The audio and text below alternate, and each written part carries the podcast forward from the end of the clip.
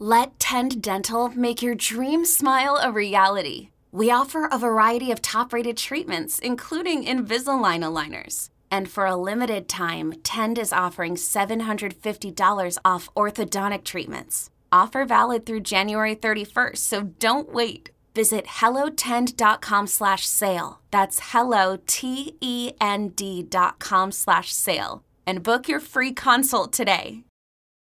Ladies and gentlemen, welcome to another episode of the Rise Together podcast. I am so excited to introduce you to someone I've been a fan of for a long time. His name is Humble the Poet, and he's a Canadian born rapper, spoken word artist, poet, international best selling author, and a former elementary school teacher. And what began for him as reciting spoken word poetry in coffee shops to, of all things, impress girls, it evolved over time into a creative adventure that's now spanned the last decade, crossing genres, mediums, and oceans. He has two previous books that have come out Unlearn and Things Nobody Can Teach Us that have become bestsellers themselves. And we are going to have a conversation today about his highly anticipated next book, How to Be Love Simple Truths for Going Easier on Yourself, Embracing Imperfections, and Loving Your Way to a Better Life. It comes out on December 27th. So uh, if you don't yet have a copy, you got to grab a copy of this book. Please welcome Humble the Poet to the Rise Together podcast. Welcome to Rise Together. My name's Dave Hollis. I'm the host of this show where we're going to hopefully have you feeling a little more normal in this, the human experience. Maybe see yourself even in some of the stories that are told, or have your appreciation of what it means to be human expanded by someone who's come on as a guest who's had a different life experience. In all of it, we are trying our best in community to learn from each other, to grow, and maybe even have a little bit more compassion for what it's like to walk in each other's shoes. When we do, we all rise together.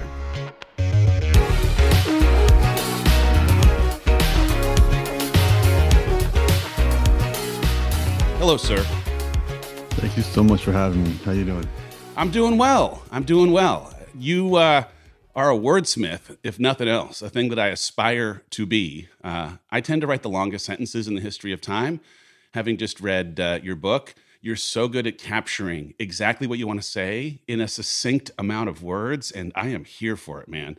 But before we dive into the book, I tried to give just a little taste of who you are in your own words would you introduce yourself to our listeners and uh, give them just a little sense of kind of where you've been and why you believe yourself to be on this planet?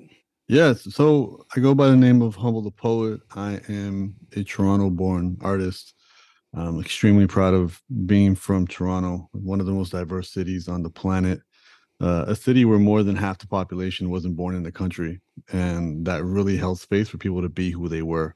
Uh, they spent less time having to find comfort in their own skin, uh, you know, from an ethnic perspective, and it allowed them to figure out who they were from an archetype perspective. So uh, it held space for me to figure out that I'm a professional weirdo and, and an artist, and I put ideas together, and and I'm super grateful to the city for that.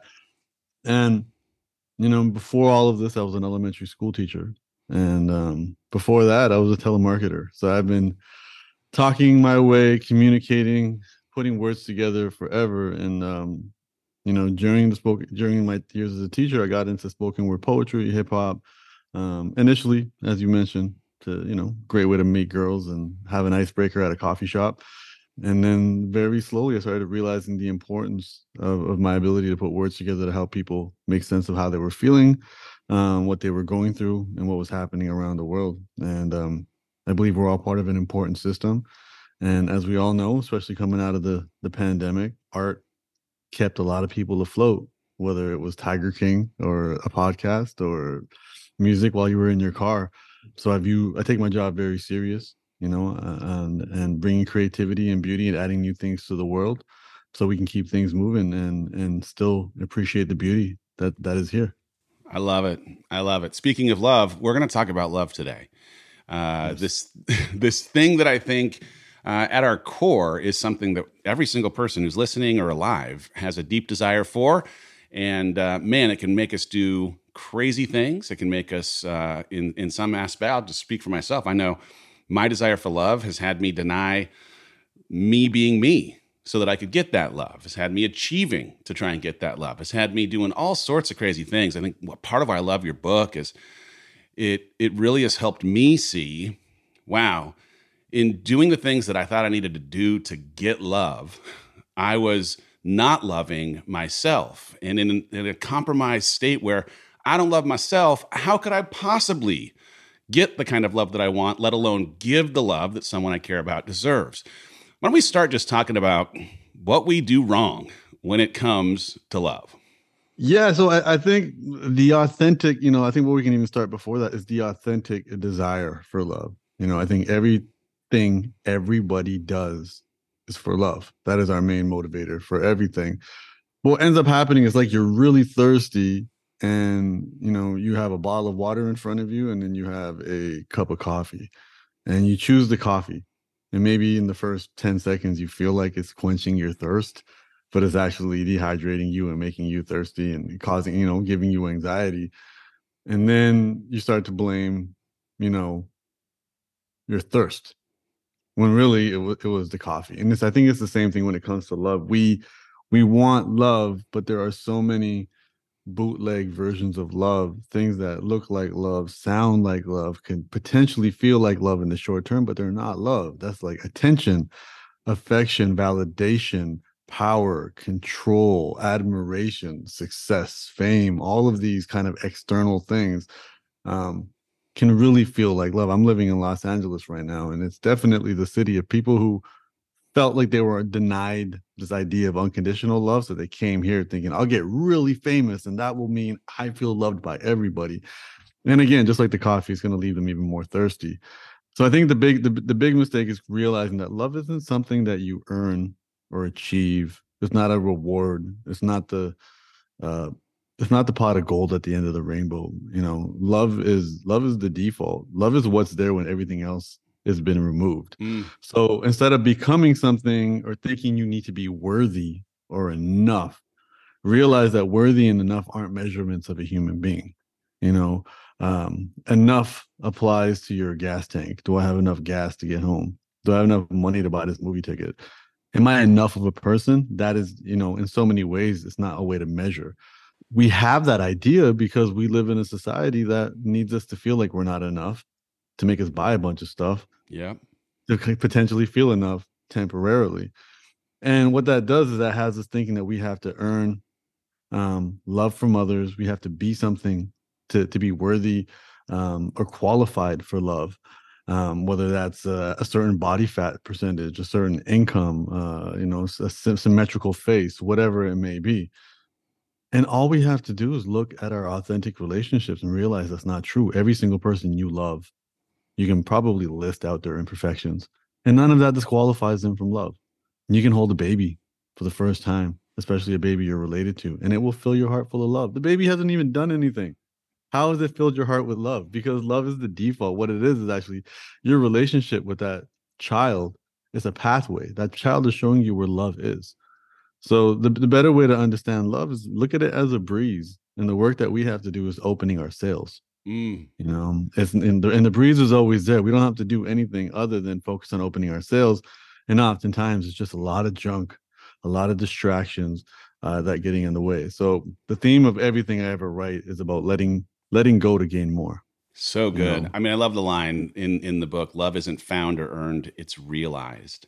And yes. that's what it is. It's just that appreciation that the breeze, it exists, it always has, it always will doesn't matter how much harder you try or what you do or how you shapeshift or whatever it is, it's all, already always there.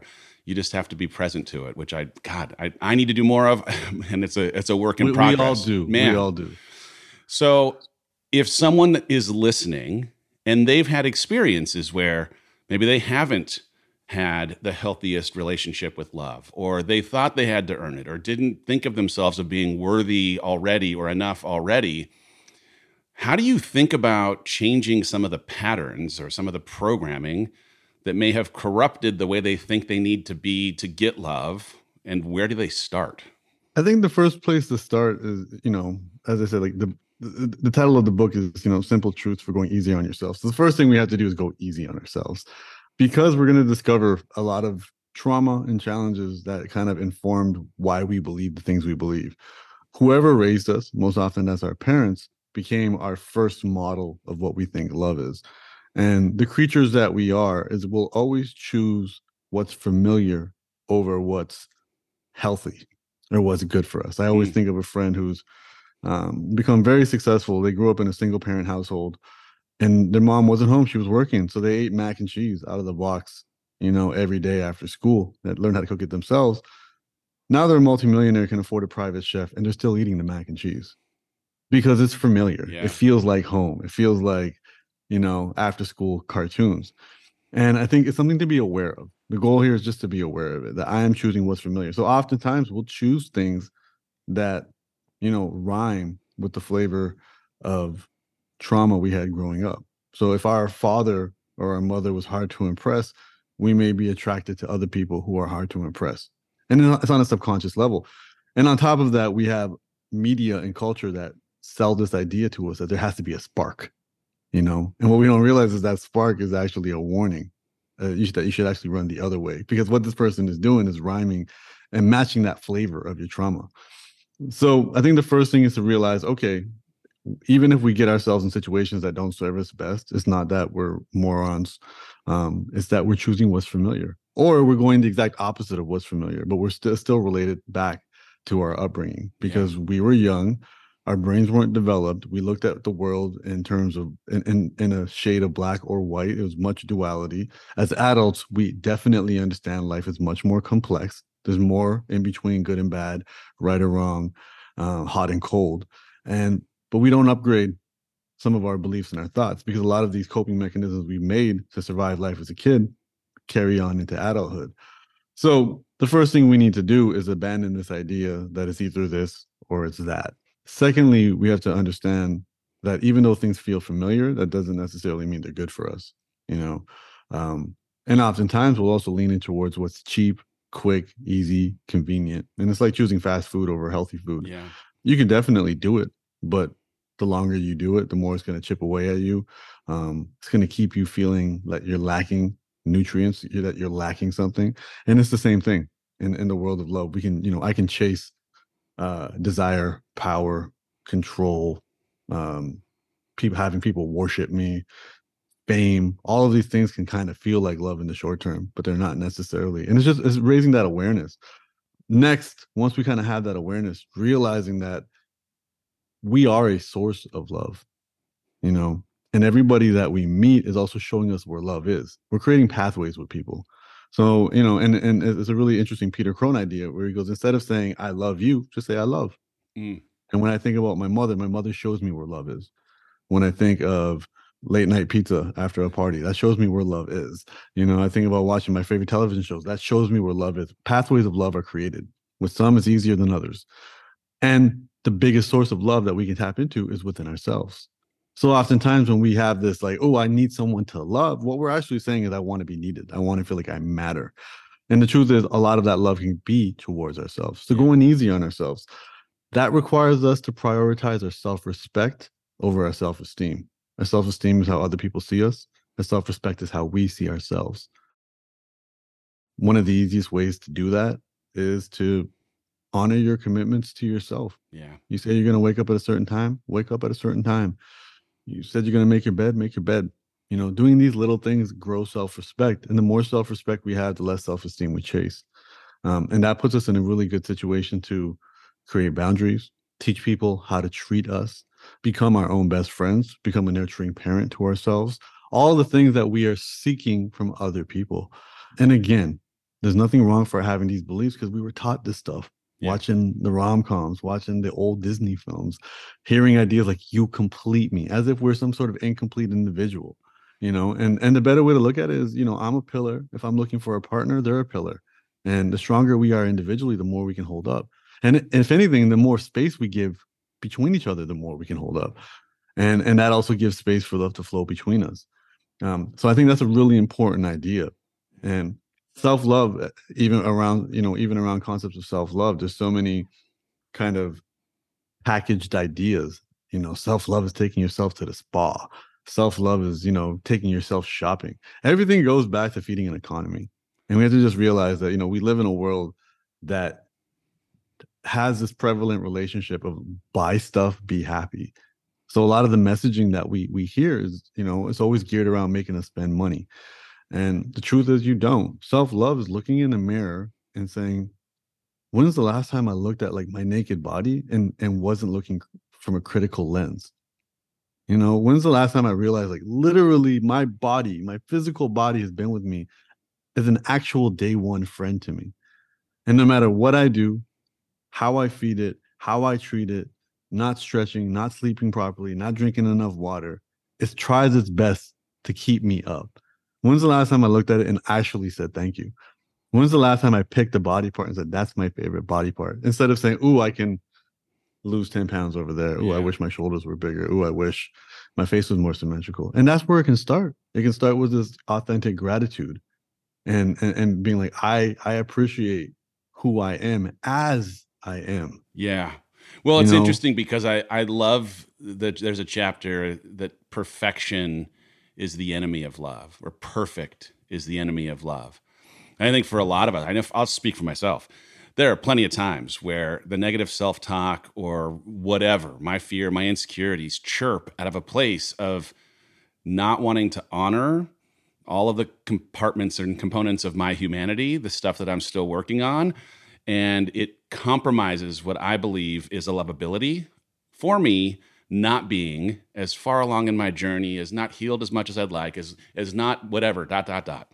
Talk a little bit about this idea of perfection and kind of where I think it might dive into some of the ego conversation that you have too, but like why why do we feel this way? And is there a way for us to get into a place when I think of self-love, I think of loving all of who I am, including all the messy parts that aren't the way I hope for them to be as I continue on this road of growth. You know, the quick answer is first of all, perfect doesn't exist. It it doesn't exist in any capacity. And again, we we we live in a world that literally depends on us spending money on things and and they and things are turned into an economy so how you what you wear how you exercise um what creams you put on your face everything requires us to feel like something is missing and we have to do something more and we were striving for this endless perfection. And now in a world of social media people can create moments that seem perfect. Yeah. they can suck in their gut take a picture they can photoshop they can get rid of all the blemishes. And then that subtly sends more messages that this is what we have to be. Even though those people themselves I, am I'm, I'm in hollywood. I have friends who are in entertainment. Some of them are, are beautiful creatures genetically but none of them look like what you see on social media you know none of them at all. They create a moment capture that moment and then you know the posture goes away all of that what what we have to realize is a nobody's perfect. B everybody we love isn't perfect. We know they're not perfect and it doesn't matter to us. And c what's more important than perfection is progress. You know steadily making progress every day. And also especially when it comes to love the only way you can connect with somebody the only way you and i can connect and actually create a deeper relationship is through our vulnerabilities. Yeah. If i was perfect i wouldn't have any vulnerability which means it would by default make it impossible for me to connect with you. To be perfect is to disqualify ourselves from love, even if it was possible. And the thing is really important to understand that that our vulnerabilities, the things that make us quote unquote imperfect, are what will bond us together. The things that we can work on and i think we should be working on things. I'm not i'm not saying you know i'm saying love yourself for who you are but definitely focus on progress.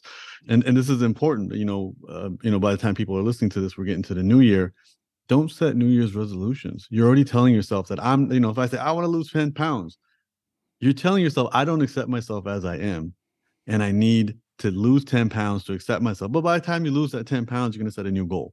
So you're constantly reminding yourself that you're inadequate and saying that here are conditions for me to accept myself. When the truth is, accept yourself as you are, but pick a direction and head that way. You know, pick pick um, an intention, pick pick a goal. It could be anything, but it, let it let it be through an intentional lens. So instead of saying I need to lose ten pounds, say I want to be healthier. I want to I want to make healthier choices. I'm going to start with my breakfast. And over the month of January, I'm going to slowly pick out parts of my breakfast that I don't think are healthy and put in healthier decisions or I'm going to add in an apple even if I'm eating some sugary cereal, or I'm going to add in a banana. I'm going to make small improvements. And every day that progress matters, and that progress feeds the self respect, which again keeps us from chasing the self esteem. So focusing on that progress is is a really important thing when it comes to what actually we can do. On top of that, it can be endless. We can endlessly make progress and understand that we can make progress until we we die. We're we're a work of art and our last day is the day our credits roll. And I think that's an extremely important idea because what we're doing is we're opening flows of love and we're allowing ourselves to do that. And I think it's also just a, a good point to to remind people, especially from a physical standpoint, if everybody ate perfectly, if everybody worked out, everybody would still have very different looking bodies. There is no perfect body. There's yeah. no such thing. And if you were perfect, nobody could relate to you in any capacity. Um, so let's not chase perfect. Let's chase imperfect. And again, I again I understand it. Like we we watch our favorite athletes because we want to see a perfect performance. Um, you know, we we we watch all this, you know, carefully curated films and everything. But at the end of the day, that's still that's not a reality. And reality is where we need to kind of ground ourselves in if we want to feel the beauty and peace of love. Yeah. I, I want to go back to one of the things that you said about vulnerability as a requirement for connection because in a way that's been so counterintuitive for a person who absolutely gets it on an intellectual level but has a hard time applying it in a relationship. The things that i struggle with the most the sources of shame that i have it's so hard for me to feel like i can share them and be loved back. And also I could correlate when I felt the deepest amounts of intimacy, the most connection, real love, every single time. It was when I was showing all of who I was, including the parts that I had shame, including the struggle that I was going through. And yet there's still fear because there's this worry of, well, what if they reject me for having this struggle? Or what if they don't like me?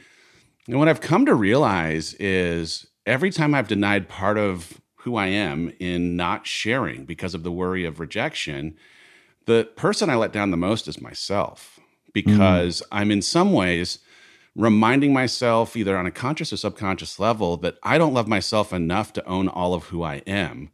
And mm-hmm. so my work has been, man, just own, you got to own all of it because yeah. yeah. there is an imperfect nature to you and the complex, you know, thing that is being a human, but also you want to be seen for who you are and loved back, not seen for who you've created yourself to be in some way that denies part of your story. And so um, it's just such a big thing. Talk a little bit more about vulnerability and either why it's tough. I, am going to guess for me it's ego oriented, but I, I, don't know if you've got a, a finger on kind of why why is it hard for us to be vulnerable when we are also desperate to be loved. Yeah, so I think and again, I always want to look at it through the lens of being easier on ourselves. So I think the first thing is, is to look at it is the way I like looking at it is like, you know, if you bought a phone today, any brand, it already comes with a bunch of software on it, a bunch of apps, a bunch of stuff. You didn't ask for those things, but they're there.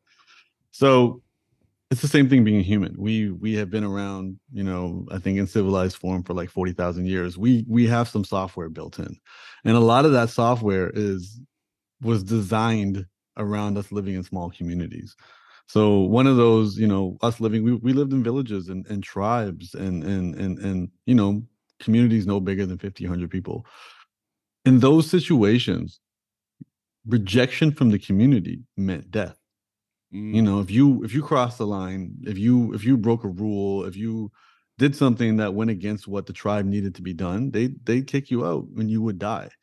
So rejection, and even though we're in modern society, which is max three, four generations. For me, is one generation. My parents grew up in a small village, you know. So that's in our DNA. That's yeah. in our coding. That's that's that's an so rejection feels like death. And it we know it's not death. And no, and and also we're no longer living in small communities where we can even be rejected. I live in a city of 14 million people.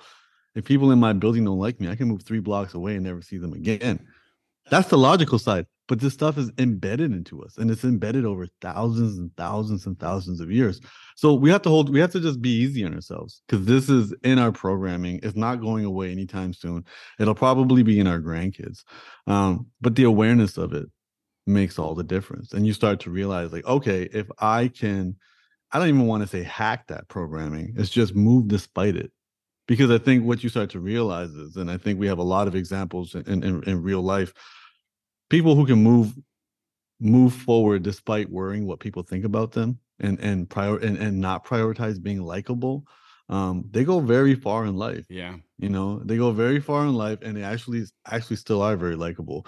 And there's a chapter in the book you know where we talk about to be lovable doesn't always mean likable you know? It means standing up for yourself. It means doing these things. So i think the fear of rejection is completely normal the paranoia is completely normal these were very useful tools for thousands and thousands of years for us and again modern society came very quickly max 150 years we haven't adapted and adjusted. It's going to take us another thousand years to do that.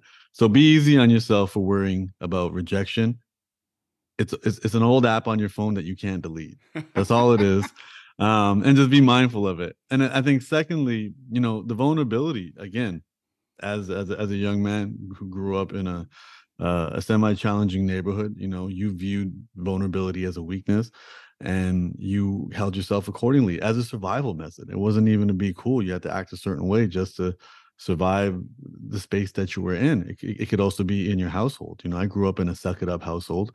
Um, I self, I overly self-regulated. I knew my family would be there in emergencies. I had emergency coverage from my family. If I was really in trouble, they had my back. But the small things, you know, what if I had a crush? What if I needed help with my homework? What if I just wasn't feeling good and couldn't pinpoint why? Never would I have gone to my family. That's just, and I think that's a lot of that's indicative of a lot of households, uh, especially uh, children of immigrants. And and it's not like our parents didn't like us; they were in survival mode, trying their best, prioritizing feeding us, you know, physically feeding us. So it teaches us, you know, and it subtly we subtly get these cues that you know, okay, you know, when you're a child, you express your needs, you get rejected. You you're made to feel ashamed. That rejection terrifies you. It's like okay don't don't express my needs again. Also you know as a as a heterosexual male when you're really young you're dating and both you and and the girls that you're pursuing don't necessarily know the difference between the word assertive and aggressive so then you're then you're taught then you think to yourself okay being aggressive is what means being assertive so you start to you know to overplay this kind of alpha male you know, caveman kind of concept. And, you know, again, some of the girls that you're chasing have fathers like that. So it's familiar to them. They find it attractive.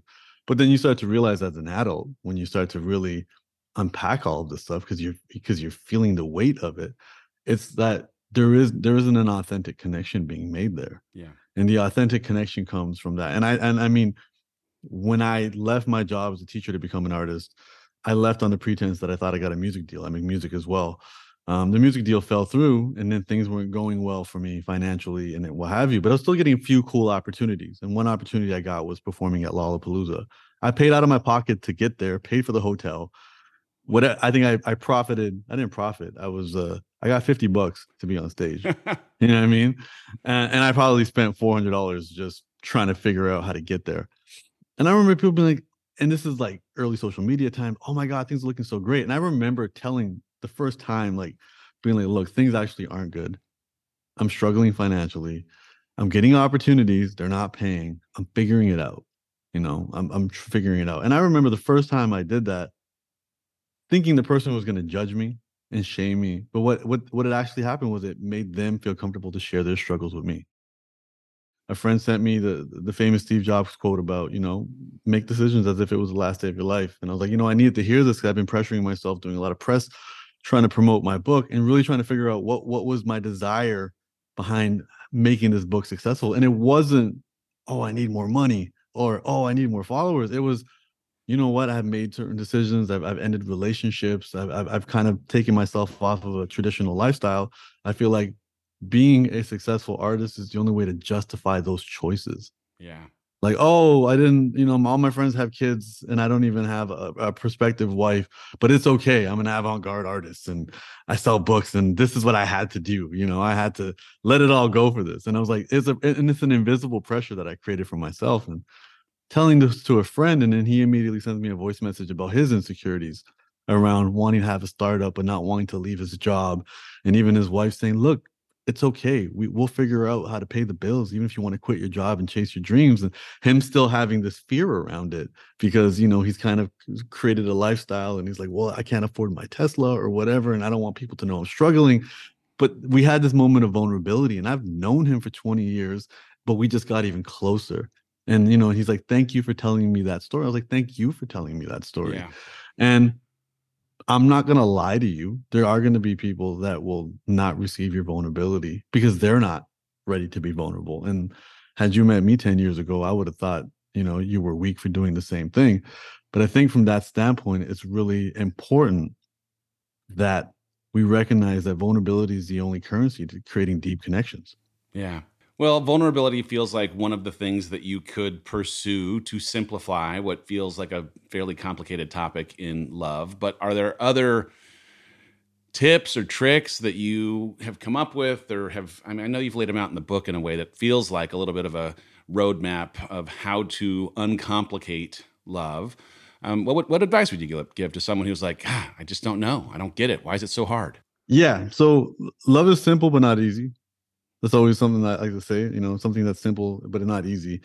Some of the, the some of the tips I would give. I think number one, you know, the, the analogy is an easy day at the gym is not a good day. You know, it's got to get it's got to be hard. Yeah. Um, let's apply that to life. Again, we live in an economy that wants to sell us this idea. You know, you're on social media, it's like, oh, passive income. You can sit down and play video games all day. And it's like, and even with that, an easy video game isn't a good video game we we need difficulty. We need a push and pull in life. So and life will bring us challenges. So what i recommend is chase challenges chase difficulties do them voluntarily. I do i do ice baths. I i, I was fortunate enough to go to poland and train with wim hof and you learn this idea like i am voluntarily putting myself in one of the most uncomfortable situations i'll ever experience and i'm doing it regularly and I feel like I'm going to die for the first minute, but I'm voluntarily doing it. And because I'm voluntarily doing it, I'm building a level of resilience. So when life gets difficult, you know, I'm much more prepared and much more resilient. And I think that's really important. Chase challenges, whatever they may be. Be okay with sucking. You know, I was a, I was a school teacher. It takes 10 years. It's a 10 year program to get a kid to read. If I want, you know, if I want a human being to be able to read my book, they had to learn the letters, then the sounds of the letters, then two letter words, three letter words, four letter words. They work. That didn't happen overnight. That's literally my book's probably at a maybe a fifth, sixth grade reading level. I, my rule is no words bigger than mayonnaise. So I keep I keep it simple, but that's still 10 years for a kid to get there. Anything you want to start, whether you want to bake cakes, whether you want to draw, paint, dance, be okay with not being perfect in the beginning. Yeah. Those baby steps matter. And we've done it before. It's just somebody else created that structure for us. And I think that's a really important thing. There is a story in, in here about, you know, one of the easiest ways to loneliness isn't a lack of people in your life, it's a lack of connection. And the most important thing we can do is, is build connection with ourselves. And one of the easiest ways to do that is to dance. Just dance. Close your blinds, play some music, and just dance feel your body, create a connection with your body. So often, you know, the vast majority of romantic relationships people are in is really just outsourcing someone to address your loneliness. Yeah. And they're not authentic connections. And we can see that with our extremely high divorce rates. You know, build a healthy connection with yourself. Um, so you can love when you're ready. You can love someone else when you're ready, not just because you're lonely you know? And then again i'm not here to judge people who feel lonely. As i said this is about going easy on ourselves. It's about building that awareness. Um, and then pragmatic tips when it comes to you know we've been focusing a lot on loving love for self which i think is the foundation. But even just simple basics when it comes to loving others whether it's romantic whether it's friendship whether it's a sibling whether it's a work colleague love is fuel not glue. Again there's this idea that love keeps us together. Love doesn't keep anyone together Love is what keeps you working at it. Mm. And you can be smitten and obsessed with an individual. You will still have to work to create a relationship with that person. Modern relationships are much different than what we've had before. Again, we're not in small villages anymore and we're not all interconnected now. Now we're all couples living in little shelves in these little apartments everywhere in isolation. And Your partner is not just a romantic partner, they're a financial partner, they're a co parent, they're a business partner, they're a best friend, they're a date, they're a whole bunch of things. And there's going to be challenges, and, and communication is going to be key, and work is going to be work and labor. And if you wait till a long after a long day at your job to come and try to address that, you're not going to have the energy to address it. And prioritizing that, I think, is really important. Also, for people that we love, we have this urge to share our lives with them. You know, like, I love you. I want you to hear my favorite music. I want you to watch my favorite movies. Let's flip that. I love you. I want to see your favorite movie. I want to hear your favorite music. I want to know your activities. So if you, you know, with your kids, if you have kids, figure out what they authentically like. Put them in positions to discover that instead of having trying to live through them and have and, and have them follow in your footsteps. Um, if you're a grandparent, same thing. If you're a friend, the same thing. Listening with intention, you know, not listening to respond, listening with intention to understand. Be much more curious. The the the, the antidote to being judgmental is curiosity. You know, so let's chase, you know, let's chase being curious and learning about people. Um, I'm I'm in the city where when you spoke speak with someone, you can see them looking over your shoulder, trying to find the next best thing. Mm. That is dooming them to a life of isolation. So understand that to create meaningful connections means being vulnerable, but also being available. I have a very thorough chapter in the book about how to listen and understanding that even my own empathy, you know, as, as somebody who self-regulated and, and grew up in a quote unquote culture of toxic masculinity, it was this idea that when somebody shared pain with me, it would trigger my pain. So I wanted to solve their problem but really I just wanted to shut them up so I didn't have to feel my pain anymore because mm. they were triggering my pain. And then, you know, it, it took a lot of work and, and, and, a medicine journey to help me realize that empathy is feeling the pain and just shutting up and giving giving them a hug and just sitting in the pain together. Yeah. Unpleasant emotions are not our enemy. They are messengers, they are alarms. The reason we have mental health issues is because we try to suppress these anxiety isn't your enemy. Anxiety is your friend. Anxiety is telling you something. Mental health issues is trying to shut down the anxiety versus listening to it, journaling it, writing it out, breathing through it. And it's really important when you connect with somebody when there are unpleasant emotions to sit with them together because it's not you versus the other person, it's you and that other person versus the problem. But a lot of this, again, starts with ourselves and as we strengthen our relationship with ourselves, it puts us in a better situation to be with others. And, and one last one back to the idea of being likable self love is showing your teeth, setting boundaries, standing up for yourself. And this is important because even though you fear not being liked because you stand up for yourself, the alternative is living in a world of resentment. And resentment is one of the darkest emotions humans can feel. And that's going to close off all your pathways to love your pathways to your love with yourself and with others. So it's better to stand up for yourself. It's better to let somebody know that they can't, there's certain lines they can't cross because then you won't resent them. You let them know how you feel and you're not closing off pathways of love and you're not, and you're not constantly stirring and ruminating in these same thoughts about how somebody mistreated you. So please show your teeth.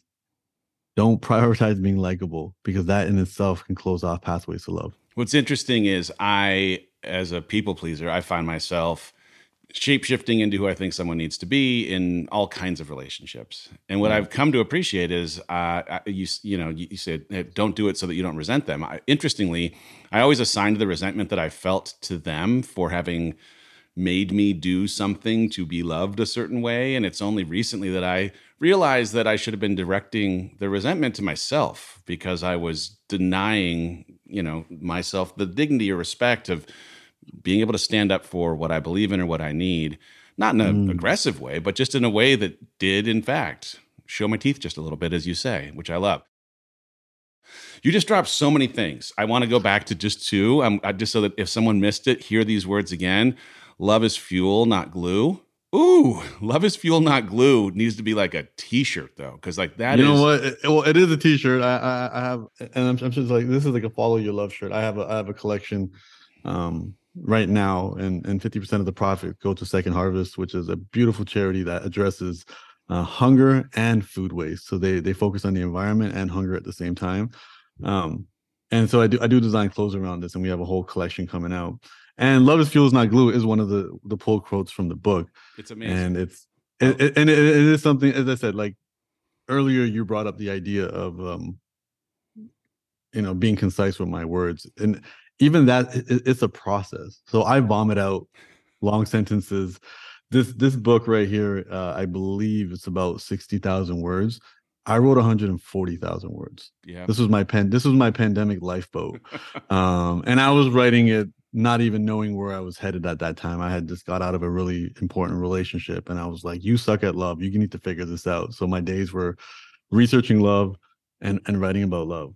But it was the process of going back and really just kind of shaving away the stuff and and, and that's all it really is i'm not a I, you know, it's it's it's Kobe taking a million free throw shots Yeah. when no one's watching. It's it's the same thing with the words. Is you write it out, and I was like, okay, what words can I get rid of? And you know, I know, for example, I use the word like too much, and I use the word actually too much. I I I, I literally control F'd the word actually and went through every single one and deleted the ones I could. And it became because I wanted this to be as concise and as straightforward as possible. And and it was just layers, just rereading the book Yeah. many, many, many, many, many times. And uh, yeah, love is fuel, not glue, is, is a product of that. That's a good one. Loneliness, you, t- you touched on. I think a lot of unhealthy love is born out of trying to eradicate loneliness. And I, Mhm. I did a, a meditation by this person named Sarah Blondin last week. Was feeling a little lonely, and it was very specifically about loneliness. And one of the things that was said very at the very very beginning of this meditation was that when we're lonely, it's our love for ourselves that we're most lonely for, and we're being in in that moment uh, tricked into believing that if we had someone else, we would love ourselves better. And the whole point of this meditation was to remind ourselves that we're never alone if we can always come back to ourselves. And I'm, man, mm-hmm. I'm just like I'm on this mission. Like I need to I need to have such a strong foundation in love for self that there isn't ever a feeling of loneliness. There might be a feeling of not enough connection or not enough community, but being alone is hope. I'm, I'm working on it. It's a work in progress kind of thing, but uh, I'd encourage anyone who feels alone, come back to you. You've always been there for yourself in the same way that you're talking about that body that's been there for you since the beginning of time. You know, you've always been there. and it's also the, this idea of the reward for being alone is solitude. The punishment for being alone is loneliness. So, you know, the actual act of being by yourself isn't the issue because we all crave solitude. We crave being alone, alone by ourselves. The loneliness is not because you can be, a, you can feel lonely in a crowded room Yeah. because it is that lack in a of marriage. connection. Yeah. in a marriage in, in all of these situations and one of my favorite nas lyrics is worse than being alone is wishing that you were Ooh. yeah and this is what i'm saying hip-hop the way they put they put words together this is this is where i learned it from but it, it's an important idea especially and, and this is why i frame love as as something to be realized you know? So it's like listen we create pathways to love and they can be created in any way shape or form instead of viewing it as oh i need your love. I need his love. It's no you know you're showing me where love is. And when we have things like fear you know fear and love won't hold hands. We're, they're, they're two different languages. Yeah. they're, they're two different dialects. And it's really important that we can't do things out of fear. So having a conversation with a friend yesterday and you know she said we're talking about this idea of fighting for someone who doesn't want to be with you.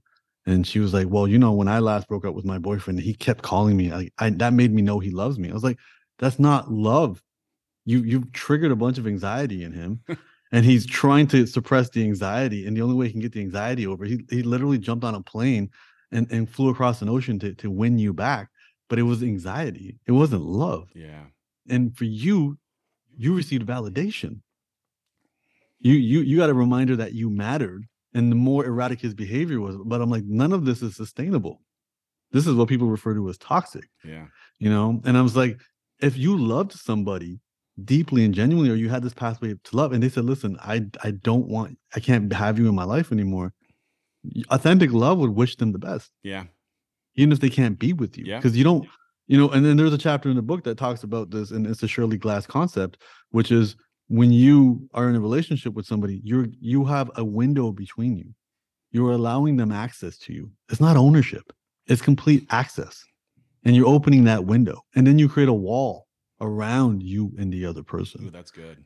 But at the end of the day, uh, you can't look at this as you're mine, I am yours. And again, these are brilliant ideas used to sell us ideas, to sell us stuff, sell us dreams, rom coms, pulling our heartstrings. But they're but they're unhealthy. And and here's the thing: because the healthiest relationships that we can have are going to feel like peace, and because they feel like peace, they're not going to be very eventful, and they wouldn't make for great TV. Yeah you know and yeah. and so what when we watch when we watch our rosses and our rachels or or our bobbies and whitneys they have to be dysfunctional relationships because that's why we watch them wouldn't be entertaining you know? yeah my my therapist told me that she has been hired before by television to profile people to find the most dysfunctional to cast them. Because you, you you're not going to watch somebody who has self-love on television. Yeah. they're not they're not going to give you a lot of there's not going to be a lot of you know salt in that potato chip you know? And and i think it's really important that we we we also realize where we learn these ideas from. We learn these ideas from media even if they themselves were informed by life and it's really important to, to just be mindful and aware of it and then once you have an awareness of it you can make better decisions so good uh, i feel like i could talk to you for hours about this i love this so much i love the book uh, this book if you have not uh, grabbed your copy yet, grab this book. I want to make sure I'm saying it right. Is it? Are you calling it "How to Be Love" or "How to Be Loved"? Because I said "love" at the beginning, and I want to make sure I didn't mess it up. Yeah. So the, the reason we have the the D in parentheses, and and I mean, first shout out to to Ruben Rojas, who who, who in in Los Angeles is known as the love guy. And, Beautiful. Um, we we connected as friends. I, I was looking for artist friends. We connected, and then um, he agreed to do the book cover. So he he he spreads love all over Los Angeles, and he just did a deal with the NFL. You'll see his logo on uh, on their jerseys now, and he has statues outside many of the stadiums. But the idea was meet people where they're at, and everybody wants to be loved. And the solution to being loved is to be love. View love as a verb. Love is love is an action that you love is service. Is not some prize that you can you know put in your mantle. So for me, it was you know meeting them where they're at, which is how to be loved. But the truth is, the spoiler alert is you know what this book is about is how to be loved, and and and that was heavily inspired by a friend of mine um, who's a dating coach who he explained to me he goes if i want to make a video teaching people how to love themselves i'm going to title the video why he won't text back. You know so and it's, good. it's yeah so this is as clickbaity as i was able to get. You know i didn't want to totally do it that way but the, again i know what people want they want more love in their lives and they think that means to be loved by more people but the truth is it means um, becoming a stronger source of love because the more love you give love is not a love is a gift it's not a loan you know and you don't need to give it hoping it gets returned and uh, your cup will never be empty your energy you, you know you can give away too much energy you can't give away too much love let's go Humble, you're great. I appreciate your work. I love that you find ways to take what's been put in your head and put on the page, put it in your spoken word, put it in all your work, all your art. Uh, if someone is interested in getting to know you and your work better, they want to know where to find the book, they want to follow you on social, what are the details in the cyber world that they uh, ought to know? Yeah, so the book "How to Be Loved" by Humble the Poet is going to be available everywhere books are sold: um, Amazon, Barnes and Noble, if you're in England, Waterstones. If you're in Canada, Indigo. Uh, it'll be it'll be everywhere. Also on Audible. I can tell you, and, and, and you've read part of the book. You, you know, you've read the book, so you know that that's that first chapter. If you hear the, if you get the Audible version, I'm pretty much crying for half the book. Yeah, I, I didn't, I didn't. It was heavy. Uh, I had to read it in reverse. I read all the, I read all the the meat and potatoes first, and then all the emotional stuff I read at the end, and uh, it was heavy, but we got through it. So if you want a, a deeper experience, uh, you can go on Audible, um, and it's available everywhere. Me, you can find me at Humble the Poet uh, on all socials.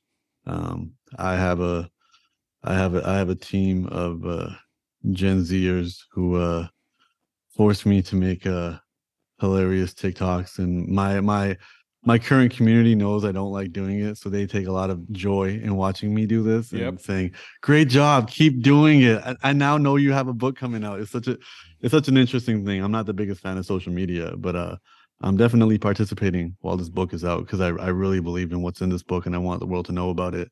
Uh, and then also humblethepoet.com. You can you can find all my work there, and you can find the book at humblethepoet.com slash love if you want to find more places to get it.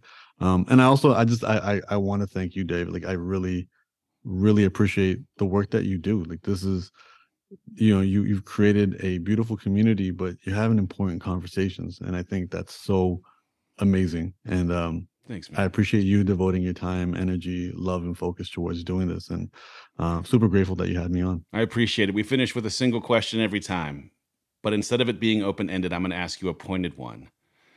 In your words, what is love?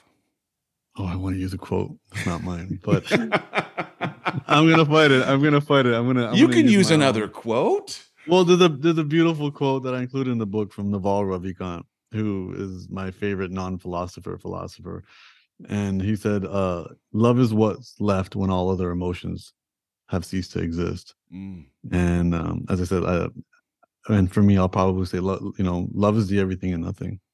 You know, love. You know, as as somebody who who grew up in Eastern philosophy, our egos is what separates us from everybody else. You know, and I, I like viewing myself as a, as a as a drop, and the membrane that surrounds the drop makes the drop think it's separate from the ocean. Love is the thing that pops that membrane.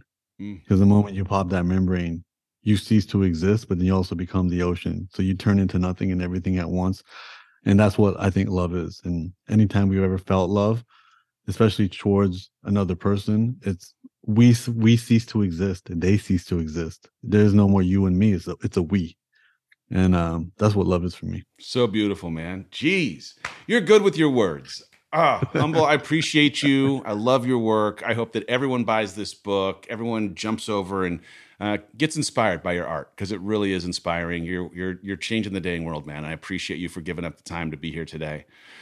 Ladies and gentlemen, thank you for uh, listening to this episode. If you took something away, and how in the world could you not have?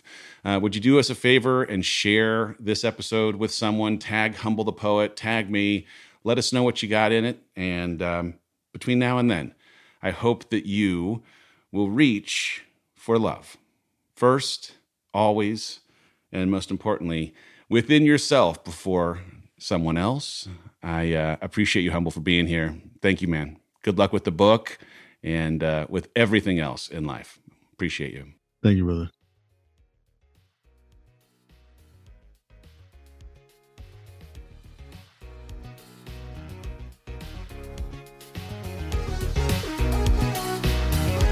Well, thank you for listening to another episode. I appreciate you all being here so, so much. Before you go, I just want to make mention of one thing that I am so excited about. My daughter Noah and I have put together a delightful, an amazing, a wonderful children's picture book. It's based on the fun video series that we've done online called Tea Time with Noah, and it's called Here's to Your Dreams. It uh, it comes out on November 8th.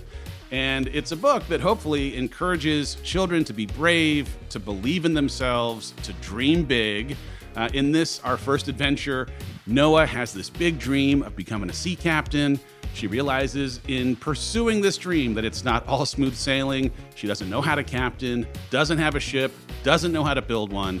And that process of having to learn and try and fail and get back up teaches her that she has so much of what she's always needed already inside of her, and that every time it didn't go her way, it equipped her with some skills that allowed her to be even stronger and more resilient and believe more in herself on the other side. Again, it's called Here's to Your Dreams. It comes out on November 8th, and you can get it anywhere books are sold. For more info, head to the link in the show notes or to here's to your dreams.com.